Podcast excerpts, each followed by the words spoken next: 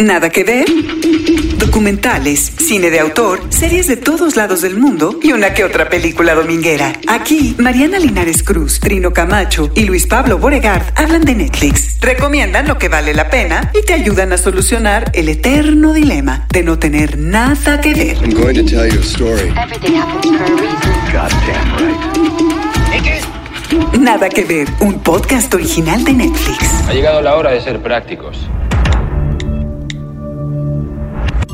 Bienvenidos una semana más en Nada que ver, un podcast original de Netflix. Les saluda Luis Pablo Borregar y aquí estoy muy bien acompañado como todas las semanas desde hace varios meses. Mariana Linares te está riendo, pero es cierto, ¿no? Aquí estamos como cada semana, Luis Pablo, ¿cómo estás?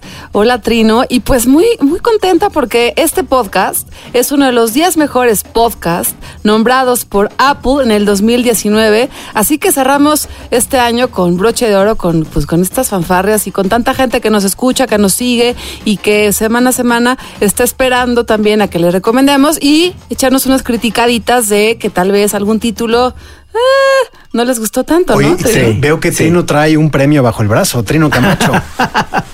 Es que, pero ya, ya me lo dieron hace, hace una semana. Y lo sigue trayendo bajo el Lo brazo. sigo trayendo, es que nunca gano nada. Mira, le voy al Atlas y ahí nunca ganan ningún campeonato. Pero sí, estoy contento. Muchísimas gracias. Lo que dice Mariana es muy interesante, es decir, en nada que ver estamos cerrando con muchísima fuerza 2019, ya viene esa época decembrina donde nos empiezan a salir en casi todos los medios de comunicación las listas de lo que hay que ver, lo que hay que escuchar, a dónde ir, dónde comer, etcétera, etcétera. Y en este podcast cerramos con yo creo que una de las películas que va a estar definitivamente en esa lista. Se llama Los dos papas, una película de Fernando Mireles, un director brasileño y creador de la ultra conocidísima Ciudad de Dios y que trae una película, una historia basada en la vida real que yo creo que le va a gustar a más de uno de los de los escuchas y que hay nada más como carta de, de presentación para la época de premios que viene, está nominada a cuatro premios en los Globos de Oro. Los dos papas, de Fernando Meireles, el director nominado al Oscar por Ciudad de Dios, y el guionista Anthony McCartan, tres veces nominado al Oscar. Llega una película íntima que ficciona una de las transiciones de poder más dramáticas en los últimos 2000 años. What is that plant? It's oregano. Your gardener gave it to me. You're very popular. I just tried to be myself. Confidential church documents were allegedly leaked to the press Alleging corruption. and misconduct among the clergy. Popes can't resign. If you do this, you will damage the papacy forever. I can no longer sit on the chair of St. Peter. You're mistaken. You are. Frustrado con la dirección de la iglesia, el cardenal Bergoglio, interpretado por Jonathan Price, solicita el permiso del Papa Benedicto, interpretado por Anthony Hopkins, para retirarse. Ante el escándalo y la duda, el Papa Benedicto convoca a su crítico más duro y futuro sucesor a Roma para revelar un secreto que sacudiría los cimientos de la iglesia católica. You are not God. You're only human. and will remain so till the next pope has been chosen. From that balcony up there. Nothing is static in nature, not even God. Where should we find him if he's always moving? I cannot play this role anymore. Detrás de los muros del Vaticano comienza una lucha entre la tradición y el progreso, la culpa y el perdón, mientras estos dos hombres muy diferentes confrontan elementos de su pasado. Nominada a cuatro Golden Globes 2020, disponible en Netflix a partir del 20 de diciembre. On the journey, Oh, perhaps we'll find God over there on the journey. I'll introduce you to him.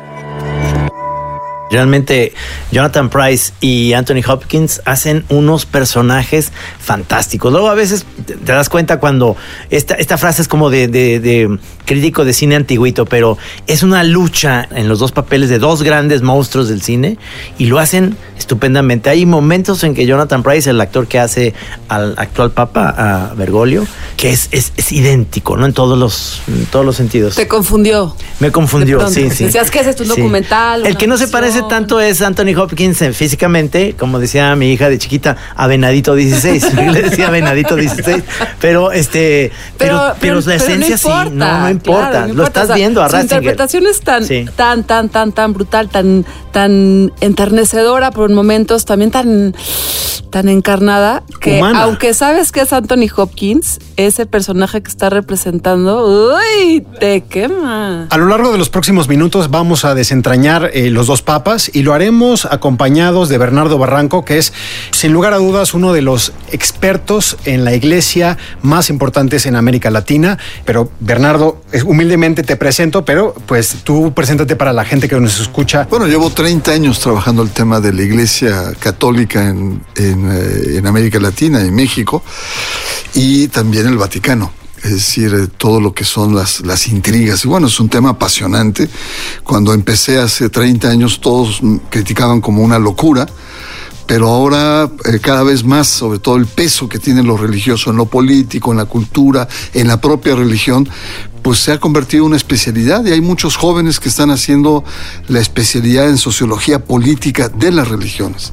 Así es que tengo mucho trabajo, no solamente en medios o escribir, sino también acompañando tesis de jóvenes que le están entrando al tema. ¿Y qué sentiste cuando viste una película que es, digamos, tu mero mole? Pues mira, es, es muy interesante. Yo, yo coincido con lo que han señalado. Es decir, hay- las actuaciones son magistrales, la verdad. Eh, Anthony Hopkins, digamos, eh, rebasa como, como persona su personaje, pero le da un toque especial también, ¿no? Esa mezcla de Benedicto XVI y este gran actor hacen que sea una, una gran representación. Yo creo que la película aborda sobre todo la gran crisis de la iglesia, pero la aborda de una manera muy simple, o sea, no trata de explicarla, de analizarla, de ver quiénes son los culpables o no, simplemente la gran crisis de la iglesia es el telón de fondo. ¿no? Las intrigas en el Vaticano, eh, la lucha por el poder, la fatiga que tiene Benedicto XVI, pero también en el caso de, de- de Bergoglio, también es esa misma lucha, sobre todo ese pasado que va arrastrando en Argentina, que me gustaría conversarlo después, Sí. que pudo haber hecho mucho más de lo que hizo igual que toda la iglesia argentina, es decir, en, un- en una franja de una tremenda ambigüedad. Entonces, la crisis está como telón de fondo, no, se trata de analizar la crisis, sino cómo esta crisis repercute en las dos más grandes figuras de la iglesia católica y cómo esta crisis le pega a los dos de manera muy diferente. Y eso es lo interesante de ese encuentro, dos personajes que afectados por esta disociación o esta ruptura de la iglesia frente a la sociedad, de cómo en su vida interna, en su propia espiritualidad, en su propio quehacer, le pega. Eso es lo interesante. Los dos papas, esta película que no necesariamente tienes que saber tanto como, como tú sabes, Bernardo, del contexto, de los, de los personajes, de si está basado en hechos reales, qué tanto sí, qué tanto no, como es mi caso, que no tengo tanta, tanta especialidad del tema, para que te apasione también cómo es posible que personajes tan diversos, tan opuestos, puedan de pronto tener estas conversaciones tan profundas eh, que van del pasado al presente, que tienen que ver con la influencia en todo el mundo, con una religión, pero a mí me pareció que constantemente es una reflexión de lo que implica ser un ser humano con tanto poder y que sus decisiones afectan a tantas personas, porque es esta conversación todo el tiempo con dos personajes y uno dice dos horas y cacho de dos personajes hablando y es brutal cómo Fernando Mireles lo sostiene, aunque insisto, no tengas que ser especialista del tema. Pero yo, yo creo que lo que dices, Mariana, es porque el guion, que es de Anthony McCarten, está basado en una obra de teatro de 2017. Es curioso, yo creo que para mí la escena más, eh, la mejor escena o la escena central es este choque o este intercambio de ideas entre dos gigantescos personajes que se hacen en la capilla Sixtina, que es un, yo creo que es un momento que no sabemos si sucedió, es un momento que es, digamos, territorio de la ficción y que yo creo que este, este escritor, que es Anthony McCarten, que es un grandísimo guionista, la película de Churchill que hizo que Gary Oldman ganara el Oscar, también la teoría del todo sobre Stephen Hawking y se atreve a hablar sobre este, pues yo creo que un momento inédito en la Iglesia Católica, que creo que hay que remontarse, por ahí lo dicen en la película, hay que remontarse a varios siglos para encontrar la abdicación de un papa, ¿no? Mira, yo, yo lo que percibo en esta, en esta película es un respeto a la mm, cultura religiosa. Es decir, eh, tú encuentras que son dos personajes contrastantes. Uno que es el intelectual, el profesor, el- una persona de élites que solamente conversa con élites, que escucha música y toca música de élites, música clásica y tal. Y tienes a otro personaje que viene del tercer mundo, que viene de, de Buenos Aires y que es canchero, ¿no? Que viene de una Sí. generación, Sí. una generación de rupturas, de cambio, de teología de la liberación, de un compromiso social de los cristianos y que tiene otra aproximación de ser iglesia. Es decir, una iglesia comprometida con las causas sociales, con los pobres, etcétera, y que le toca la dictadura, y ahí empieza el drama eh, de, de- de Francisco en ese momento Bergoglio. Pero lo interesante es este diálogo que dicen de dos horas, entre dos personajes que no solamente entre ellos personalmente son diferentes, sino que representan modelos de iglesia totalmente, no solamente diferentes, sino antagónicos. ¿No? Y, y- y lo interesante es cómo, a pesar de estas grandes diferencias, ellos conviven, porque son parte de un mismo cuerpo finalmente, ¿no? A Sí. pesar de ser tan diversos, son parte de un mismo cuerpo y entonces el, el- el entregar la estafeta a eh, Francisco es para mí el acto más culminante de la película, cuando le dice, yo quiero que tú seas el próximo papa. En el fondo es, a pesar, y el otro dice, pues espérame, a pesar de que somos tan distintos, tan modelos tan diferentes, y le dice, es eh, palabras más, palabras menos en la trama, dice, sí, somos muy diferentes, mi modelo es muy diferente, pero mi modelo ha fracasado. Y yo espero que el tuyo, con tus reformas, fructifique. Eso me parece como uno de los grandes momentos de la película. Hay, hay algo que creo que podemos estar de acuerdo aquí todos, es que eh, le dieron la estafeta a un director latinoamericano, que es un gran director, Fernando Meirelles, y le da este sentido un poquito que no sea tan esta visión europea del- de la Iglesia Católica, porque la Iglesia Católica realmente su fuerza real está en Latinoamérica, es donde está, eh, eh, estamos todos los, yo estudié con los jesuitas, ahí es donde estamos todos los, eh, digamos, eh, latinoamericanos que estuvimos ahí más o menos hab- hablando de la teología de la liberación. ¿Cuándo llegará? ¿Cómo llegará? Yo me sentí en un momento dado en, en la universidad ya que me empezaba a alejar de todas estas cosas porque decías, esto no va a cambiar y, los, y, y la iglesia se está yendo como a un lado tremendamente frío y demás, que no están haciendo mucho caso. Yo creo que eh, la película tiene este, esta dirección correcta con un director que lo supo manejar desde esta perspectiva no tan europea. Coincido ¿no? contigo, Trino, creo que acabas de dar en el clavo con la manufactura que tiene que ver informal de pronto, eh, rompe con los cuadros, rompe con los ejes, la edición es un poco loca, ¿no? O sea, de pronto estás viendo este nada más la punta de la nariz de, de uno de los papas o, o el párpado de Francisco cuando se asoma en el jardín y no tiene que ver con un lenguaje cinematográfico estricto ni cuadrado, inclusive la música es irreverente, la música te saca de contexto, en un par de ocasiones está una rola de ABBA, ¿no? Sí, la Justo en empiezan el a chiflar. en donde están intentando elegir al siguiente, al siguiente papa. Y eso le da justo también este sabor, yo creo que mucho más cercano, mucho más íntimo, que otra vez eh, rompe con todas las estructuras religiosas que igual a uno puede no interesarle o puede no conocer y que a uno lo sumerge totalmente en ese mundo queriendo saber más. Creo que dejaste una cosa importante fuera, que es Mercedes Sosa, escucharla con una pieza tan importante en la película. A mí, no sé ustedes, yo tuve, ahora sí que la fortuna de verla en pantalla grande, me puso la piel chinita. O sea, Cuando tenga la tierra. Cuando tenga la tierra, que pues, es, es un himno, es decir, yo creo que cualquier cosa que cantaba esa... Sin embargo, es contradictorio. A ver. Porque ese es un himno guerrillero. Ajá. Y Francisco tiene todo menos de guerrillero. es decir, e- es ambiental, son de, de algunos pequeños reproches que yo tendría a la película, ¿no?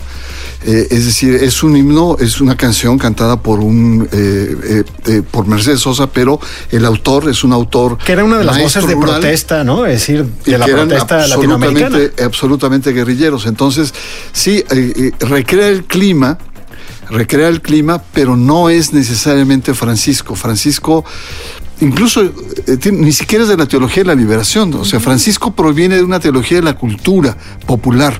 Dicho de manera, eh, digamos, eh, laxa o de manera brutal, una teología populista. Es la teología del Peronista, pueblo, ¿no? Por una eso teología decían, peronista. sí. ¿no? Hay grandes autores, etcétera. Y la teología de la liberación es una teología más estructurada que parte del, del- del- del concepto de lucha de clases. Aquí parte del concepto de pueblo, el pueblo bueno incluso. Ok. Entonces es muy interesante cómo al interior, y el, director brasileño nos hace una pequeña trampa porque lo inclina más hacia la teología de la liberación, los libros que sale, la lógica en la que está.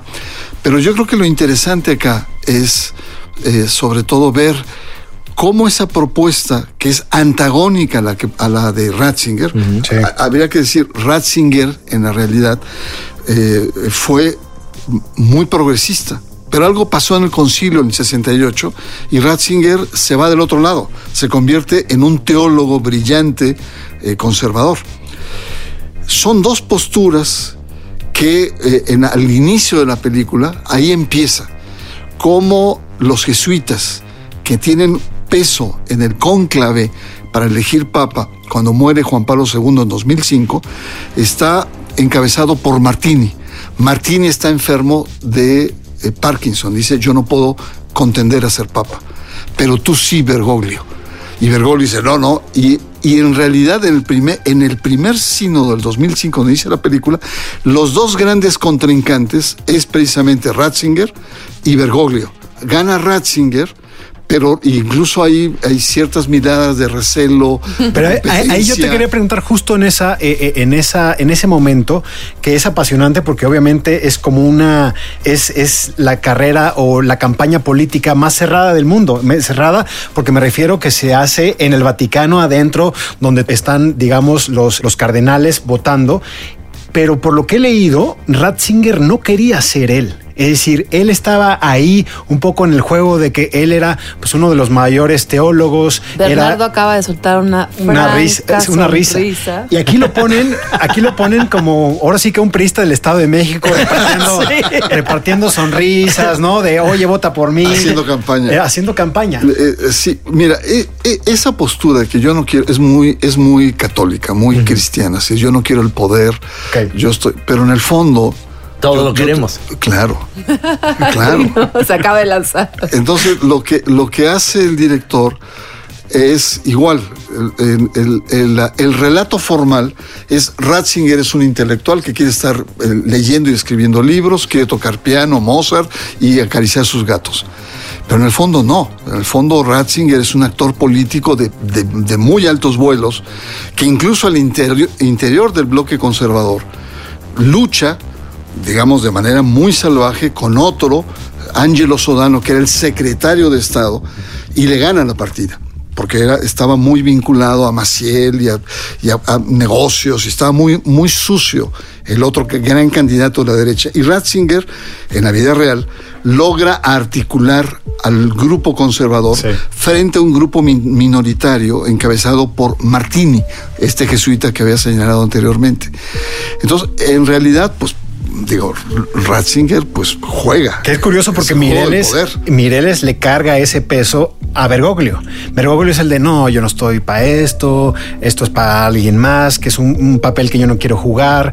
Y, y que incluso cuando ya se llega al cónclave que lo, que lo elige, él tenía otro, otro candidato que era O'Malley, ¿no? Oye, Bernardo, yo quería aprovechar mientras veía la película y sabía que, que te teníamos, íbamos a tener aquí de invitado. Los primeros minutos de la película, los primeros ocho minutos de la película, te engancha absolutamente porque vemos un momento que históricamente no conocemos, que es esta votación para tener un nuevo papa, ¿no? Y por un lado es muy emocionante ver cómo se va llevando a cabo, pues muy, muy, ¿qué será? Muy manualmente, muy, pues sí, muy, muy antiguo, ¿no? Todo, todo el proceso. Y por otro lado, preguntarte si es así la cosa, si es tan cerrado todo, si sigue siendo todos con sus mismas plumas, todos con sus mismos cartoncitos, van votando uno por uno, hay unas pequeñas bolitas de madera en donde está el nombre escrito pero con pluma de cada Sí. uno de los arzobispos, de los cardenales. ¿Es así? Mira, déjame decirte, a, a mí me sorprendió. Yo imaginaba los cónclaves, eh, sobre todo en, en las historias antiguas, en donde era una especie de jaula de locas, o sea, disputándose, discutiendo, mentándose la madre y imponiendo unos y otros. Eso pasó en la historia. Después en la Edad Media se reglamentó. Pero a mí me sorprendió mucho el texto de un cardenal, de un cardenal eh, austríaco en retiro, eh, donde dice, el cónclave es el lugar más aburrido que existe. Sí se ve. Pero a mí lo que me llama la atención es que es un lugar de aburrimiento, es decir, por eso duran tan poquito. Pero en, en la vida, en, en en la historia, hubo cónclaves que duraron seis meses y que les tuvieron que quitar la comida porque no se ponían de acuerdo y los tuvieron que encerrar para que, de ahí sale el cónclave bajo llave, para que se pongan de acuerdo, porque hab- había momentos en donde realmente era, era muy difícil. O en otros momentos en donde no se ponen de acuerdo y esperaban el Espíritu Santo. Y de repente en ese momento baja un ave y se pone del lado de uno de los candidatos. y Quizás. Este es el bueno. No es decir, con tantas historias, ¿no? Pero en la realidad eh, me parece que está bien recreado. Además, la, mirada, Sí. la mirada fría, este, tal, ¿no? Y, y- y no solo eso, yo, yo quiero que nos detengamos un minuto a hablar, ya que lo han dicho, porque es una palabra que ha salido en estos minutos, que es recreación. Y estaba leyendo una entrevista con Mireles, donde pues él contaba que no grabaron nada en el Vaticano, absolutamente nada. Es decir, ellos no contaron con ninguna ayuda de la Santa Sede. ¿Por qué? Ellos pidieron grabar en la Plaza de San Pedro Ajá. y el Vaticano simplemente no les dio respuesta. Y dice Mireles que eso es lo mejor que pudo haberle pasado a los dos papas, porque si le hubieran dicho que sí, es la película, la versión oficial del Vaticano, y decirle que no hubiera sido la censura, Claro. ¿no? De la Iglesia La Católica. versión prohibida, Eh, ¿no? exactamente, ¿no? Eh, Nos censuraron, es la película censurada. Entonces, simplemente Ah. ellos pidieron grabar en la iglesia de San Pedro y el Vaticano les dijo, pues les decimos El después. silencio se Les- hizo presente. Les avisamos después que, y nunca llegó bien. esa respuesta, que yo creo que fue lo mejor. Y dos, estaba platicando con Eugenio Caballero, Ah. que es uno de los mejores di- eh, diseñadores de producción que existe en el mundo. Él vio la película y yo le pregunté, ¿qué onda? ¿Cómo lo hicieron? Y él dice, es un set, o sea, la capilla Sixtina es un set Me encanta. y de la mitad para arriba es CGI. Eso quiere decir que son es- está recreada obviamente esta obra Digital. maestra de la humanidad por eh, efectos especiales. Qué maravilla. Déjame A decirte ver, que a ver, a ver. A ver, ¿qué pasó ahí? No, no, no. Eh, la capilla Sixtina, eh, eh, ustedes recordarán que años atrás ha habido eh, eh, la exposición de la capilla Sixtina recreada en, en- en plástico. A México la trajo eh, Antonio Berumen, que incluso la gente desfilaba y era la capilla Sixtina real, hecha realmente. Lo que hizo Mireles, alquiló ese foro, ¿no? Y que era una réplica idéntica de la capilla Sixtina, que hay como 10 o 12 cap- eh, capillas que han circulado por todo el mundo. En México habrá estado hace como dos años. Ok. Entonces, de tal manera que es, es, es la capilla, es la recreación de la capilla que está ahí. A mí lo que me. Yo conozco bien el Vaticano, he estado varias veces ahí, etcétera, es la enorme habilidad con la cual eh, te crean esa atmósfera y tú sientes que estás en el Vaticano, ¿no? En los pasillos, las el tipo de escaleras, etcétera. Pero bueno, forma parte de esta, de esta renacentismo que probablemente encontraron en otros lugares. Claro, de Roma. Eh, y- o, en, o en Europa, casi eh, eh, lugares idénticos. Por ejemplo, Castel Gandolfo. Me impresiona cómo recrean. Además, no es tanto adentro, es muy íntimo las tomas adentro. Y afuera están los jardines. Que el gran diálogo que se da se da en los En jardines. los jardines, sí. Y eso te permite que sentirte en, en el, en el lugar donde van a, donde iban a descansar los, los, los papas, ¿no? Porque ahora como Andrés Manuel López Obrador ya lo está haciendo museo el Papa.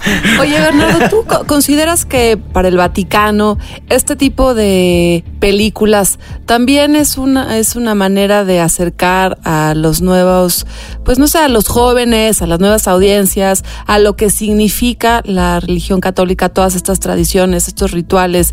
O sea, ¿es positivo? ¿Tú ves que es una película que le puede eh, traer cosas buenas a, la Iglesia Católica? Mi- Mira, primero es una película que se compromete políticamente en, eh, en, las, las contradicciones, en las batallas del Vaticano. Y si ves en el fondo, es una película que exalta la figura de Francisco. Sí. ¿no? Sí, sí. En el fondo, es una película muy pro Francisco. Totalmente. Su lado humano, espontáneo. Dicharachero, ¿no? Es- sí. es- come pizza, le gusta el fútbol, ¿no? Es decir, lo, lo- lo acerca. autobús, ajá. Lo acerca. Y eso me parece interesante. Es una película que no es una película neutra, a pesar, digamos, de, de- de que no quiere entrarle a las a, las, a la crisis y a la- al antagonismo que hay en el Vaticano. No es neutra y es pro Francisco la película. Pero yo creo que en el fondo es una película que trata como de mm, tomar partido y como animar a la propia iglesia a seguir con ese tipo de reformas, ¿no? Que son reformas que efectivamente acercan más a la gente. Ahora, claro. para mí es muy claro que, que escribir 20 libros o estar en 20 simposios eh, no tiene el efecto que pueda tener una película en esta cultura de masas. O sea, una película incluso con ciertas pinceladas como están en, en esto. Y yo creo que en ese sentido es el valor de la, de la película, de entrar con una nueva generación a nivel masivo, a nivel de la cultura de masas que es el cine, de presentar una problemática desde la intimidad de los personajes. Eso me parece Sí, valioso. exactamente. A mí me gustaría hablar de una de las polémicas de la película y que tú lo mencionabas, Bernardo, al inicio de- del podcast, aquí en Nada que Ver, que es el paso o la omisión de Bergoglio en Argentina con la dictadura de Videla. Mireles Lentra, el propio Bergoglio, ya como Francisco, dio una entrevista y habló de pues, esos errores del pasado. Y eso está incluido en una película que muy bien, como dices, yo la sentí pro Francisco, 100%, ¿no? Producto latinoamericano, defendemos el territorio. Tantito Benedicto, nada. No, Sí, sí, Ben- nada, nada. Benedicto es como en los Globos de Oro, uh, es el mejor actor de soporte, ¿no? Sí, claro. Pero el protagonista es Jonathan Price y es, es Bergoglio. Pero yo quiero preguntarles qué les pareció ese paso por eh, los años oscuros de la dictadura argentina y el propio papel de, de Bergoglio. Porque lo que pasa ahí realmente es que la película tiene, puede decirse una falla, pero a la vez es, es eh, la parte en la que sí va a acercar a la iglesia, así recomendar estas. Mira, es como una versión de cuando éramos pequeños nosotros que nos ponían a ver la versión de Sefirelli de, de- de la vida de Cristo Sí. o la versión de Marcelino Panivino. Es decir, me llevaban a ver esas películas para volver a creer en la iglesia católica. ¿Y lo lograron? Porque no, no creo. No un ratito sí, porque es todos mis bienes primeros, eso sí, pero un ratito pasó. Y, y yo creo que es una manera inteligente de acercar a estas nuevas generaciones a esto que está ya tan contaminado, que es la Iglesia Católica en el sentido de todas las informaciones que se tiene de pederastia, de, de haber apoyado a- a- en países a las dictaduras y demás. Entonces yo creo que no se compromete en ese sentido para, para no crear esa polémica tan fuerte, sino más bien poner a exaltar más la figura de, de- de Francisco para darle esa fuerza. Yo creo que por eso eh, se va por ese lado. No se va, no se iba a ir por el lado de confrontarlo con esto, ¿no? O Antes sea, de que Bernardo nos aclare con todo su conocimiento, Sí. a mí sí me que- quiero decir que yo en mi ignorancia del personaje o de Francisco, sí me sale a deber un poquito toda esa parte porque la siento como calzador, es decir, Mira, ahí hay, ahí hay una cuestión también muy, muy toral. Es decir, eh, es una cuestión cuando le dice, tú eres el bueno, yo voy por ti. Cuando dice eh, Benedicto XVI, él dice, yo no puedo porque tengo un pecado. Y en términos de pecado, él le narra lo que pasó en Argentina. O sea, él lo siente no como una falla, no como un desliz, no como una omisión, sino como un pecado.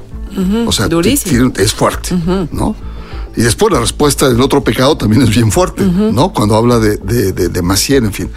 Pero lo, lo, lo, que, lo que está acá de, de fondo es eh, la contradicción y la ambigüedad con que la Iglesia católica manejó el arribo de la dictadura militar. Y fue muy contradictorio. Eh, tu malestar es muy claro, porque hay una cierta como ambigüedad pero la ambigüedad es de la realidad. La iglesia en Argentina fue profundamente ambigua frente al golpe y a la violación de los derechos humanos. Ahora volvemos a lo que a lo que decíamos al principio de esta conversación. No necesariamente tiene que ver todo el tiempo con la Iglesia Católica, sino con con un ser humano que llega un momento en la vida en donde se enfrenta a estos dilemas. Él opta por una decisión que 30 años después, ¿no? O no sé, 40 años después, le sigue golpeando. Y pues así, ahí va uno, la humanidad, así con estas decisiones, sin, sin saber a dónde uno lo va a llevar, ¿no? Ese es el drama de, de Francisco. Ese es el drama. Y por eso él dice: Yo no estoy capacitado para ser papa. Y, y es, es, muy interesante como le dice, bueno, es que todos tenemos esos pecados. Y yo en confesión se la voltea a Benedicto XVI, dice, yo te voy a confesar mis pecados. Y, y, de ahí se salen, que es una escena muy polémica para mí, porque es una escena donde le va a contar los pecados el Papa. Pero no nos vamos a enterar. No nos enteramos, chingado. No, o sea, salimos. No, no, pero hay una línea que, hay una es, línea. que es brutal. Sí, es donde escuchamos a Maciel. Dice el padre Marcial Maciel. Sí. Y, y, y, bueno, ciertamente para, no es para todo el mundo, pero para los enterados, ¿qué significa? Que es ese modelo de iglesia que avaló, que protegió la pederastia clerical. Marcial Maciel es el pederasta número uno a nivel mundial. Es el, personaje religioso más perverso en la vida de la iglesia. Y entonces, y Benedicto XVI lo protegió por órdenes de el Papa Juan Pablo II. Pero lo que es interesante es que Anthony McCarten se atreve a recrear este diálogo entre dos papas en la capilla Sixtina. Y ahí cuando vamos a escuchar decide sacarnos a todos de ese pequeño habitación que es la sacristía de la propia capilla Ajá. Sixtina. Pero yo creo que la película Los yo dos siento papas que fue su pequeño Lost in Translation. Ese segundo en donde igual en Lost in Translation no sabes nada. Tú imagínate lo que te quieras imaginar y ahí, ya. Oh, imagínate y además, exacto, imagínate lo, el peso que recae sobre los hombros de esos hombres. No, y lo que significa para México esa escena. Sí. Insiders. Ricardo López retoma una conversación con Juan Minujín. Netflix está por estrenar Los dos papas, una película sobre el cambio en la cúpula de la Iglesia Católica en el 2013, cuando el alemán Joseph Ratzinger renunció al papado y el argentino Jorge Bergoglio se quedó en su lugar.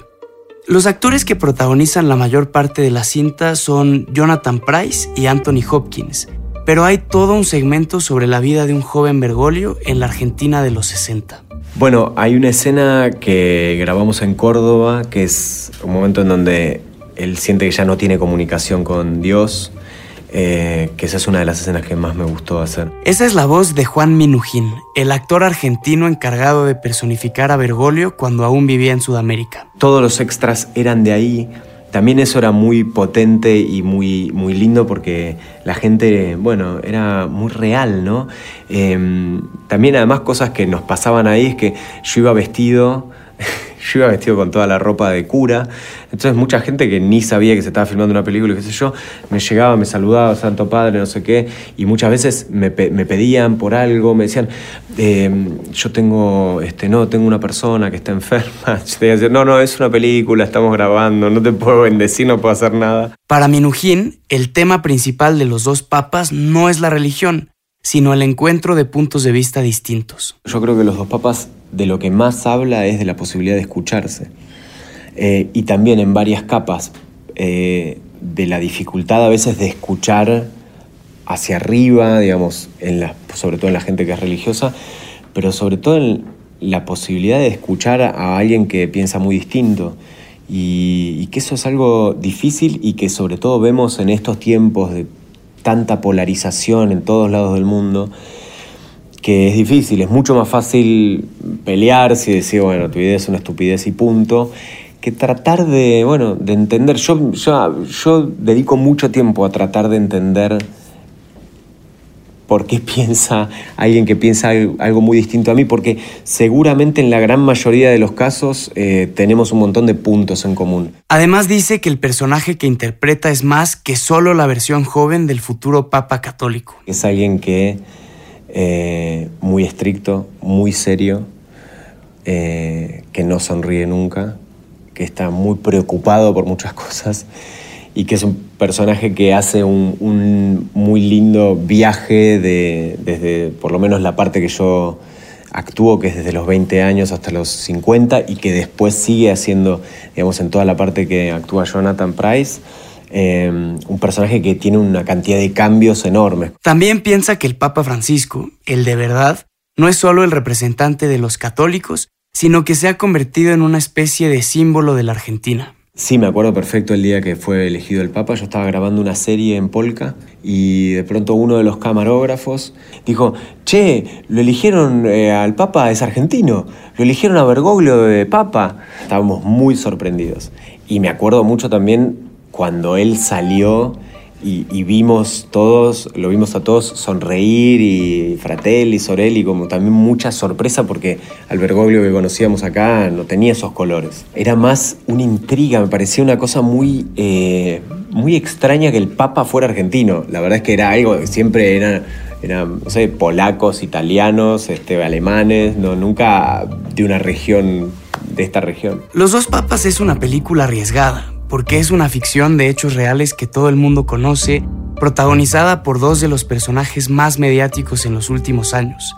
Las escenas de Minujín representando a Jorge Bergoglio en Argentina ayudan a darle más capas a la historia y convierten un simple retrato de la realidad en una ficción que dice algo más profundo sobre las convicciones religiosas, la responsabilidad y el liderazgo. Es una película profundamente latinoamericana, pero que también habla a los mexicanos. Y para cerrar, yo creo que una película que va a dar de qué hablar, vamos a, como dicen, vamos a apostar, vamos a, mojarnos en la temporada de premios. Jonathan Price. Todo para los dos papás. Todo para los dos papás. De plano. Tu favorita Lo digo hoy, antes de que terminemos el año, todavía nos quedan dos episodios, pero sí, ¿eh? O sea, Jonathan Price nominado al Oscar. Sí y le gana a Joaquín Phoenix, por ejemplo. Sí. Sí, total. Trino. Eh, me, encanta, pero no sé, no, no sé si me arriesga a decir que, que puede ser también en The Irishman, Al Pacino. Claro. O Robert, De Niro. Bernardo. yo, yo, soy un ignorante del cine. Yo lo único que puedo decir es que es una película muy innovadora que de manera muy delicada recrea temas muy complejos de, la, de, lo contemporáneo. Y en ese sentido creo que la película abre puertas para que otros cineastas se atrevan a reflejar de una manera, digamos, sutil, artística, subliminal, simbólica, la realidad actual. Me, me quedo con una frase de Variety que decía que en el 2020 Netflix en los Oscars va a competir consigo mismo.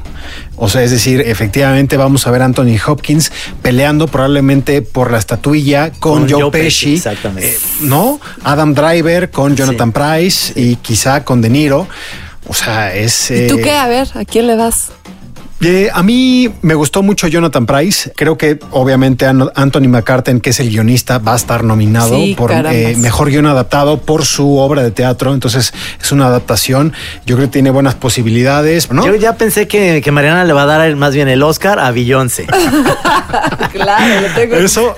Bueno, hasta aquí llegamos en, Nada que ver, un podcast original de Netflix. Bernardo, muchísimas gracias por habernos acompañado. Yo creo que has arrojado muchísima luz a, a este podcast para ver la película, yo creo que en cosas que no habíamos, no habíamos visto como espectadores mortales, ¿no? No, al contrario, un placer estar Muchas gracias. No, no, al contrario. ¿Dónde, te leemos, Bernardo? Eh, escribo en La Jornada, en Milenio, en Proceso, y tengo un programa de televisión que se llama eh, sacro y profano que sale los lunes en Canal 11. Perfecto. Y en las redes sociales, en Twitter, ¿no? También en, Twitter también, sí, es Bernardo 2 Barranco. Perfecto. Pues ahí estamos. Gracias, eh, qué honor. No, al contrario. Y recuerden que nos pueden seguir escuchando semana a semana. Ya vienen los programas de lo mejor del año. Trino, muchas gracias. No, gracias a ti. Mariana. Gracias, Luis Pablo. Gracias, Trino. Nos escuchamos la próxima semana. Hasta luego.